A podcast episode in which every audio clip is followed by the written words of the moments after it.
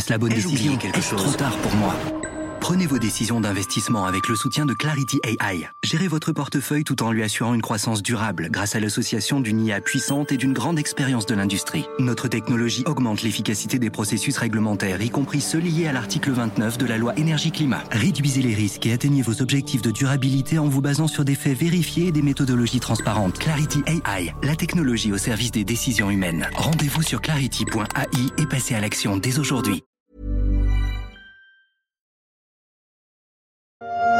50 à 60 personnes seraient toujours portées disparues dans le centre commercial de Kremenchuk après le tir de missile russe qui a fait au moins 20 morts et une soixantaine de blessés lundi en Ukraine.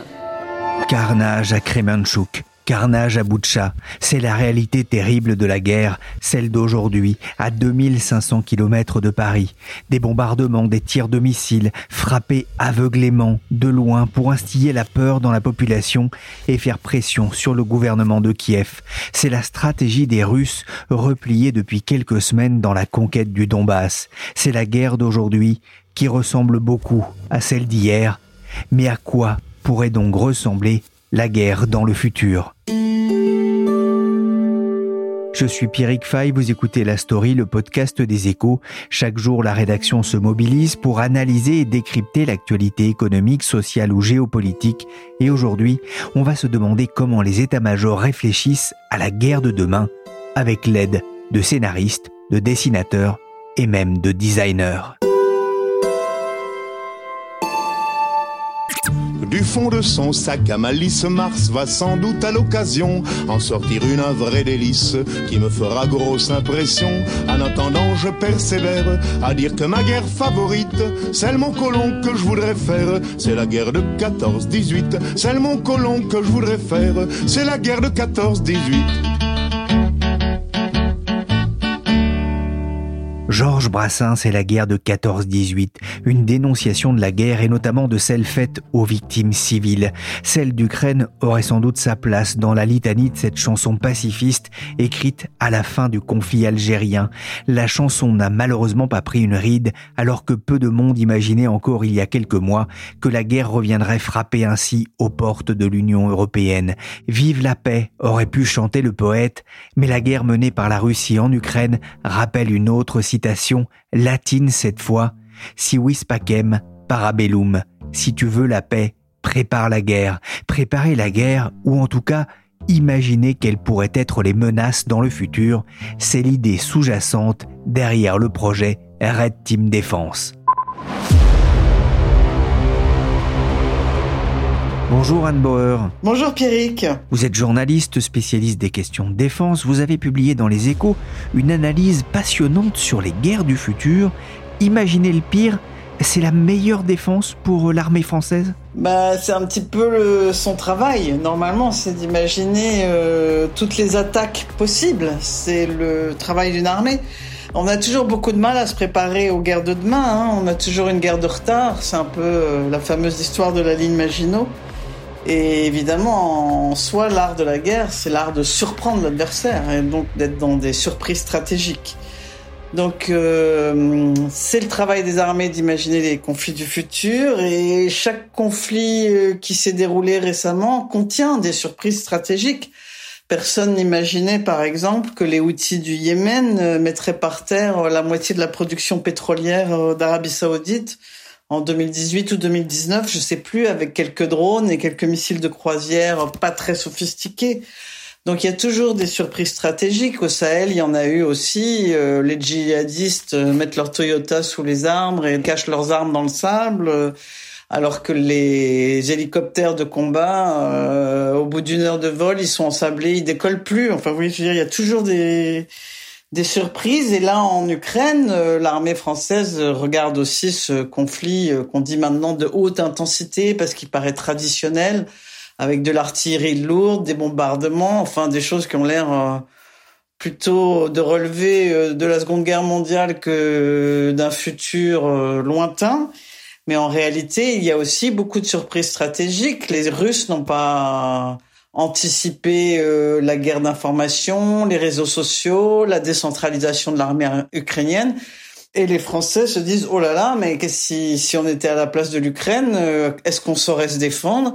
Et là, ils s'aperçoivent que à force de jamais faire de stock, eh ben on a des stocks de munitions qui sont relativement vides et qu'on serait très vite à court de munitions euh, dans un conflit de ce type. Donc en gros, imaginer le futur, il faut le faire, mais c'est très compliqué. Oui, c'est très compliqué hein, forcément pour euh, les militaires qui vont parfois aller chercher euh, de l'aide. L'Agence de l'innovation de la défense vient de lancer la saison 2 de la Red Team Défense. Alors quand on me dit Red Team, moi ça me fait penser à un jeu vidéo, Command and Conquer, sorti en 1996.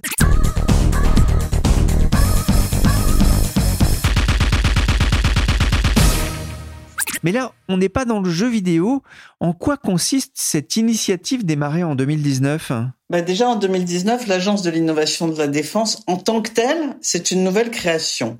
La ministre Florence Parly, euh, qui a été là de 2017 jusqu'au nouveau mandat de Macron, a voulu un peu bousculer les militaires en trouvant que l'innovation n'était pas assez au cœur de leurs préoccupations elle a créé cette agence de l'innovation de défense, laquelle elle-même s'est dit mais la guerre de demain, qu'est-ce que c'est? Alors on a les outils habituels, hein, prospectifs, euh, les militaires qui réfléchissent, la, la, course technologique. On sait la course technologique, c'est de tirer toujours plus loin, toujours plus fort, toujours plus vite. En gros, le militaire, c'est ça. Mais justement, ça suffit pas. On voit bien qu'il y a des surprises stratégiques. Donc, euh, dans cette optique, l'Agence de l'innovation de la défense s'est dit qu'elle allait faire un jeu de rôle avec la Red Team. Alors la Red Team dans le langage militaire, c'est les attaquants.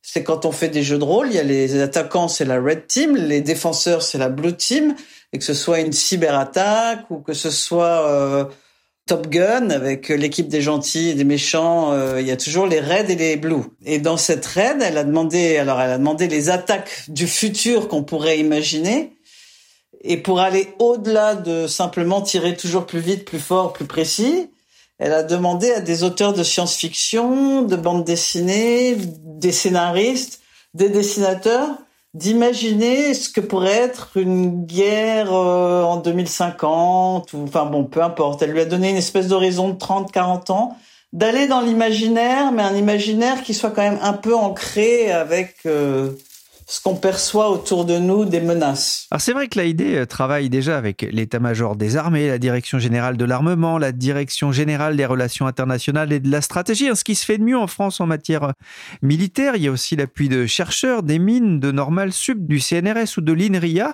Pourquoi avoir fait appel à, à ces intervenants extérieurs? Alors Emmanuel Kiva, qui est le patron de l'agence de l'innovation défense, a visité, je sais plus, un salon comme ça de science-fiction et a été très frappé euh, par cette créativité et s'est dit qu'on pouvait pas laisser euh, imaginer les conflits du futur sans faire appel un peu euh, à d'autres domaines que la science et la technologie, c'est-à-dire à la sociologie, la culture et la science-fiction, qui est quand même depuis des années Enfin, on l'a tous euh, ressenti pendant la crise du Covid. On a tous relu 1984 en se disant qu'on n'était pas si loin, quoi.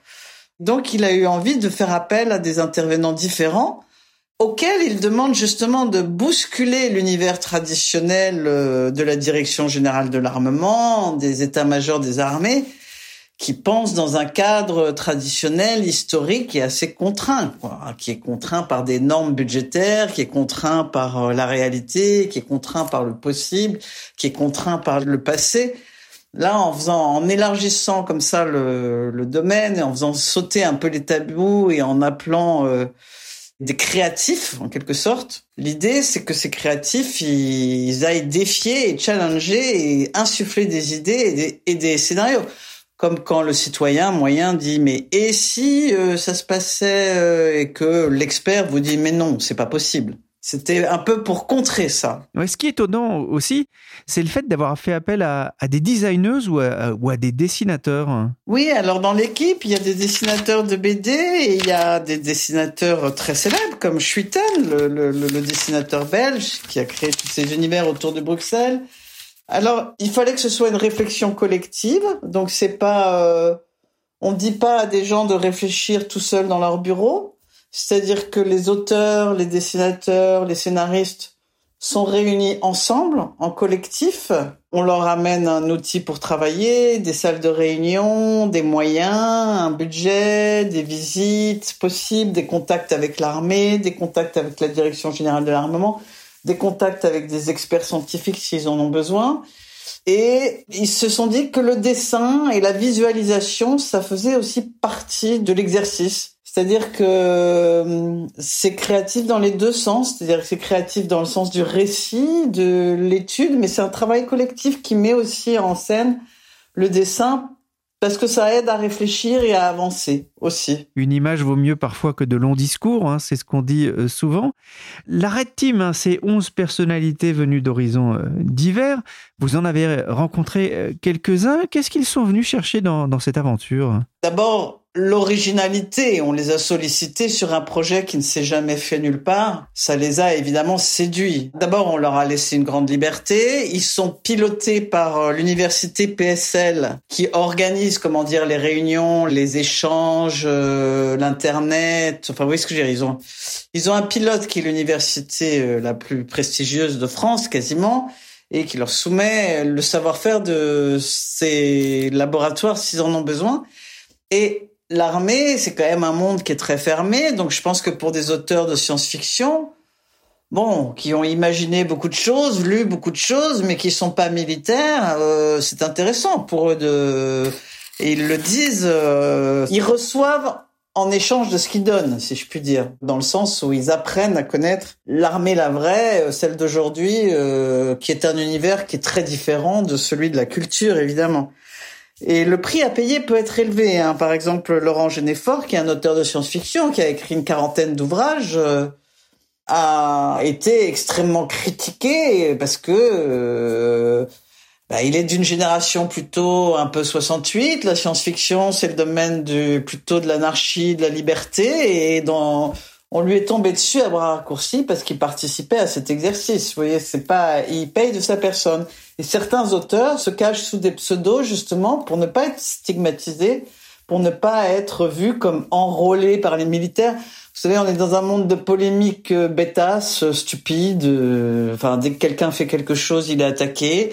Et puis, il y a aussi l'attrait de travailler en collectif. Certains m'ont dit que le fait de se retrouver à plusieurs, d'échanger, eux qui sont des solitaires, qui travaillent tout seuls à la table de dessin ou à la table d'écriture, ben, c'était une occasion qu'ils n'avaient pas envie de laisser passer, surtout qu'on est loin des petits colloques littéraires et des salons du livre. On leur propose quelque chose de totalement différent. Quoi. Alors, euh, Jean-Fabien, vous êtes voyant, n'est-ce pas? Exactement, je prévois l'avenir. Et celle-là Hein Tu l'as prévu celle-là Les auteurs ont imaginé en tout euh, six scénarios avec des menaces euh, diverses et surtout inédites à l'horizon 2030-2060 pour euh, l'armée française. Anne, quels sont les, scénarios les plus surprenants imaginés par les membres de la Red Team Défense? Écoutez, les deux derniers sont quand même assez visionnaires. Hein. Enfin, ils sont tous complexes. Là, les deux qui viennent d'être publiés, il y en a un qui s'appelle Après la nuit carbonique donc imagine comment on fait la guerre si l'énergie est rationnée, voire manquante. Et c'est un scénario assez réaliste puisqu'on sait qu'avec le réchauffement climatique, euh, bon, l'énergie, pour l'instant, elle est rationnée uniquement peut-être par le prix, mais pour l'instant, elle a quand même été très bon marché. Et puis l'autre scénario euh, est plutôt sur la mutation du vivant et j'imagine plutôt que les biotech deviennent folles et que ben, certains, pour attaquer l'autre, vont attaquer son écosystème et plus ses hommes. C'est-à-dire que je vais attaquer votre milieu naturel pour qu'il devienne euh, toxique et pour vous en déloger au lieu de vous attaquer vous. Vous voyez ce que je veux dire? Donc c'est un changement de paradigme qui est intéressant. Et un des autres scénarios qui a été publié précédemment euh, était très réaliste aussi, d'une certaine manière, puisqu'il pensait que chacun vivait grâce euh, à l'informatique, euh, les réseaux sociaux et tout ça, chacun vivait dans sa bulle, chacun se crée son monde. Donc chacun a son monde dans lequel il se sent bien et donc ça amoindrit l'idée de nation et ça amoindrit évidemment quand on amoindrit la nation, on amoindrit euh, l'idée de forces armées. Et donc ils avaient fait tout un scénario autour de ça où chacun était dans sa bulle différente. Et quelques mois plus tard, euh, c'était avant que Facebook annonce la création du, du métaverse. Le métaverse, c'est ça, hein, c'est d'évoluer, d'avoir son portrait idéal dans un monde idéal, euh, sympathique, euh, d'aller où il n'y a plus que des gens idéaux, où on va où on veut, quoi. Voilà. Aujourd'hui, je vais vous présenter le top 3 des horreurs que l'on peut fabriquer en laboratoire. Les Drosophila pestis, les grillons Attila et les mouches hématophages. Merde Viens voir, il y en a une qui a buté l'autre une vidéo façon unboxing de youtubeur d'une imprimante ADN diffusée sur un réseau crypté en 2053 par un biohacker. C'est un autre scénario imaginé par la Red Team, des manipulations génétiques à la portée d'un très grand nombre de citoyens avec cette machine robuste et pas chère qui ressemble à un micro-ondes.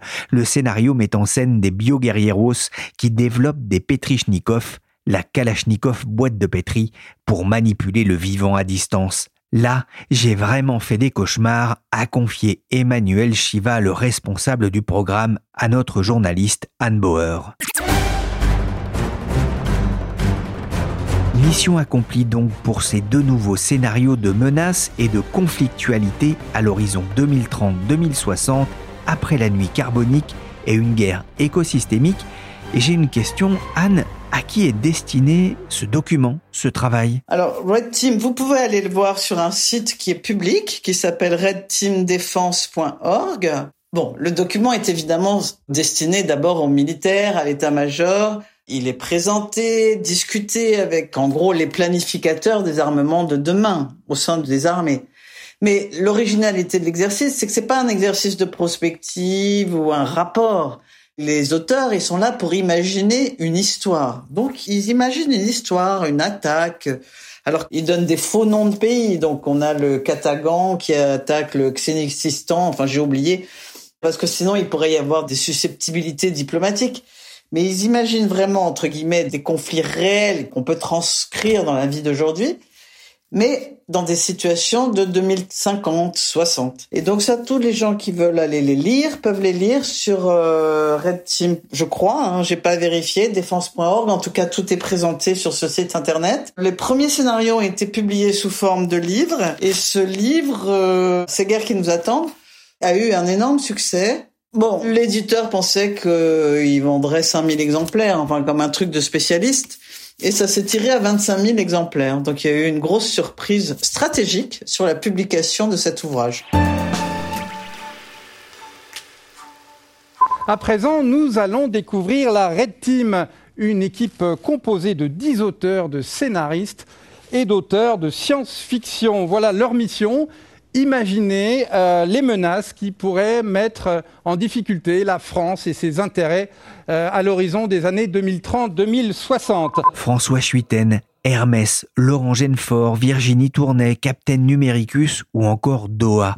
De quoi remplir bien des bibliothèques que pourraient créer les designeuses Jeanne Bréjon et Sarah Diakité Kaba.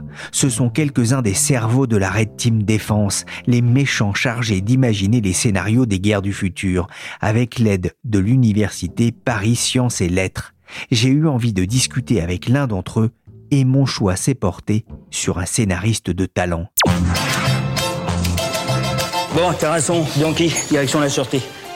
Messieurs, vous avez été choisis pour intégrer la première brigade mobile. Vous n'aurez plus qu'un objectif, assurer la sûreté de l'État. Bonjour Xavier d'Horizon. Bonjour. Vous êtes à l'origine scénariste de bande dessinée. Alors c'est comme ça, en tout cas, moi je vous ai découvert il y a presque 15 ans avec la série Les Sentinelles.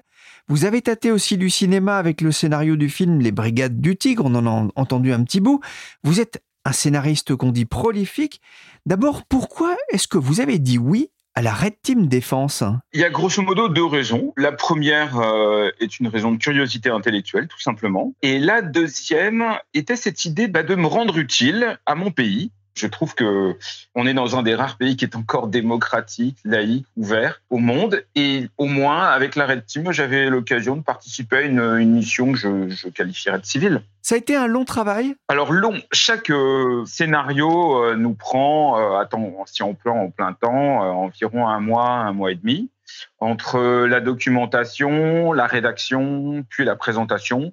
Donc par rapport à l'écriture d'un album ou d'un film, c'est pas grand-chose. Mais ça reste quand même une, une vraie période de travail. Comment est-ce que vous concevez ces scénarios à mi-chemin entre l'imaginaire et le possible? Quelles sont vos sources d'inspiration? Moi, je m'inspire en tout cas de signaux, ce que j'appelle des signaux faibles. C'est-à-dire que je crois que la plupart des auteurs sont un peu comme des éponges et ils reçoivent euh, des signaux de la société à travers les médias, les journaux, les rencontres, les conversations qu'on peut avoir avec les gens.